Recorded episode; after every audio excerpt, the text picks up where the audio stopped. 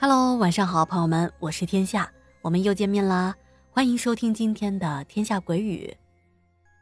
呃，收听过前面的关于墨尔本这期故事的朋友们，想必啊，对拿着美食来诱惑我的小超人有一点点印象吧？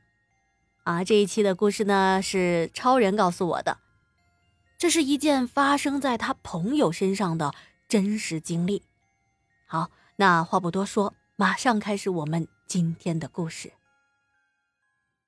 超人的这位朋友叫老李，退伍前是一名海军，而超人呢是前消防队员。他们俩呢是在朋友的聚会上认识的。当时超人和老李都已经从各自的部队退伍回家了。由于彼此都是大连人嘛，从那一次聚会之后，再加上志趣相投，能够聊到一块儿去。在接下来的生活中，经常相约一起吃饭、喝酒、打球、踢球，这一来二去啊，就成为了铁哥们儿。从相识到相知，算下来啊，已经有好几年的时间了。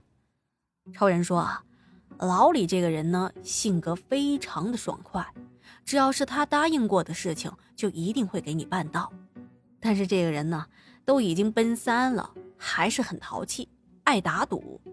呃，有一次啊，在外头聚会，我们两个呢一起打羽毛球，明明是我打过去的球落在了边界线内，才弹出的界外的，但是啊，他非要耍赖，说没有落在界内，是落在界外的。那时候我已经赢了二十一分了，再赢一分，老李就得请我吃宵夜了。这也是比赛前我们约好的了，结果这小子现在死不承认。还说，要跟我打赌，要找旁边刚才看比赛的朋友们评评理，看看到底是谁赢了这一分。我被他缠的实在是不耐烦了。行行行，要是我赢了，你想干嘛？嘿嘿，要是你赢了，把我的被子拿走。嚯，我把你的被子拿走，那你今晚可得光着睡了。这怕啥呀？君子一言，驷马难追。结果呢？那天晚上我盖了两床的被子，可暖和可舒服了。而老李呢，像个委屈的小媳妇儿，坐在我的床边。哥，我错了，给我被子吧。我没理他，我就不想把被子给他。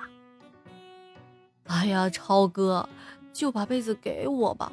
我求求你了，嘿，这小子跟我腻歪，哎，你都想象不到啊，一个当过兵的大男人跟你腻歪的那种感觉，哎呦我的天哪，晚上会做噩梦的。于是我继续装睡。哎哎，你你干嘛？给给给我下去啊！哎，你你恶不恶心啊你？哎，小子。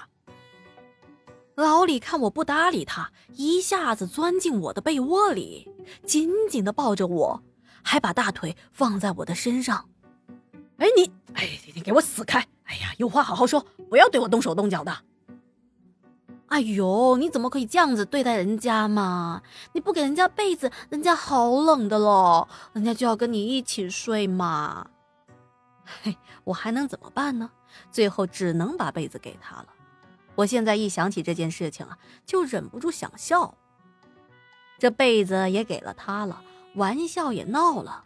我们熄了灯，准备睡觉。由于是出来外面玩嘛，当天晚上呢，我们是睡在一个屋的，呃，但是是分开的两个床啊，要在这里解释清楚，嗯，大家不要误会啊。嗯，经过刚才那么一闹，两个人呢已经不怎么困了。老李问我：“哎，超哥。”我给你说个刺激的事儿呗。啥刺激的事儿啊？有话快说，有屁快放。哎，你做消防的时候，有没有遇到一些奇怪的事情啊？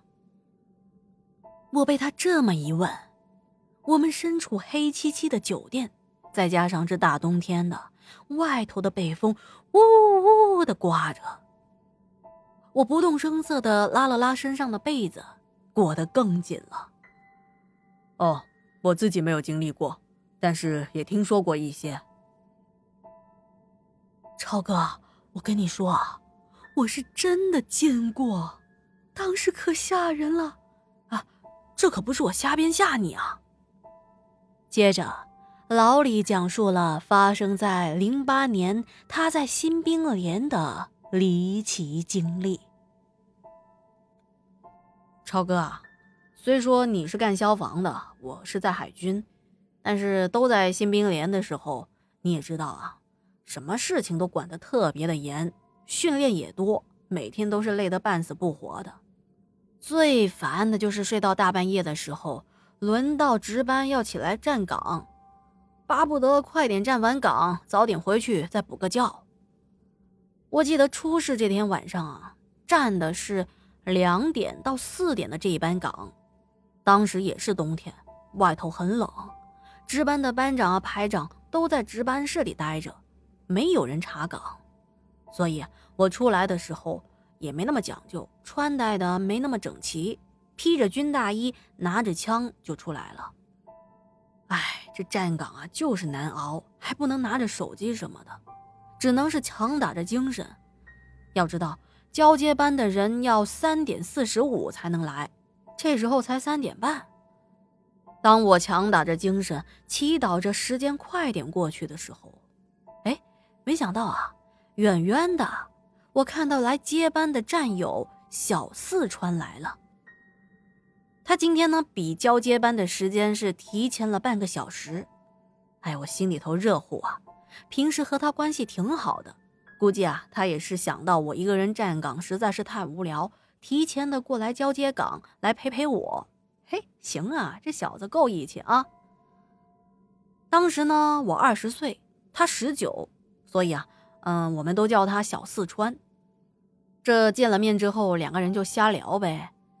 我知道他有个女朋友，而我当时呢还没有处对象呢，所以啊，我对谈恋爱的事情挺好奇的。于是我问他：“哎，你跟你女朋友是怎么认识的呀？”啊，我们高中是一个班的，这不我来参军了，他考上了大学就继续上学噻。那你不怕他以后在大学找一个把你给踹了呀？哎，不晓得，他应该不是那种人。万一要是真分手，耍不到一块去，就算了噻。你小子心挺宽呐。嗨，没得事，没得事。哎，李哥，你看那边，怎么有个女的过来了？我往他指的方向看了一眼。你有病吧？啥也没有啊！你再仔细看下噻。这一次，我又顺着他指的方向仔细的看了一眼。在路边微弱的路灯照明下，距离我们大概有二十米左右的地方，我看到有个穿着黑色衣服的女人。正一点一点的朝着我们这边走了过来。由于她的头发是垂下来的，所以我看不见她的脸。而那个女人呢，慢慢朝着我们的方向走过来，与其说是走，还不如说是匀速的飘过来的。我心里一紧，哎呀妈呀，这是什么人呢？要知道，我们平时想见个女兵都不容易，在营区待久了，看到母猪都觉得眉清目秀的，这里怎么会有这样的一个人呢？而此时的小四川已经是嘴唇发抖，一直念叨着：“他过来了，他过来了。”接着还把枪给端了上来。我看到他这个举动，我也害怕了，一下子端起了枪。正当我心里想着：“哎呀，该怎么办呢？怎么办呢？”旁边的小四川一下子崩溃了，他把枪一扔，大喊着：“有鬼呀！”一边喊一边往回跑。哎呀，我说你，你等等我呀！我也跟着跑。大晚上的，整个营区本来就特别的安静。他刚才的那一声尖叫，把营房里的连长和排长全部都惊动了。班长也跑了出来，冲着我们喝道：“大晚上的喊什么喊呢？你们！”此时的我惊魂未定，而小四川抖如筛糠，嘴里一直念叨着：“有鬼，有鬼啊！”我看他那个样子，也肯定说不出个所以然，赶紧咽了咽口水，和领导们把这个事情的经过说了一遍。但是连长听我所说的这些，脸上啊变颜变色的，但是只是对我们说了一句。以后你们不管几点出来站岗，都把军帽、肩章、臂章都给我戴整齐了。说完就走了。当我们回到寝室，已经是下半夜的四点半了，而小四川整个人已经都说不出任何的话了，一直坐在床上直打哆嗦。我也不敢睡觉啊，只是合了衣在床上躺着。可躺了没一会儿，小四川又大叫了起来：“啊，那个女的，她来了，她又来了！”我们整个寝室被他吓得全部都起来了，连忙把灯给打开。可这时候，小四川大叫着：“你别过来！你莫要过来！啊啊！”说完，一下子晕倒在地上。可是这一次，寝室里的其他七个人，包括我，并没有看到除了我们之外的其他人呢。第二天，小四川就复原了，是连长亲自把他带回原籍的。后来我们向排长打听，排长说：“哎，你们这些新兵蛋子刚来的，不知道吧？咱们营区的门口西边。”不是立着一块无字碑吗？那个地方啊，底下埋了一些无人认领的人，所以你们晚上啊，可千万不要到处乱跑。老李说完这些之后，悠悠的跟我说：“超哥，人家怕怕了。”哎，我一听他那贱兮兮的样子，就知道这家伙准没安好心。啊，别。我更害怕你，哎哎，你你你！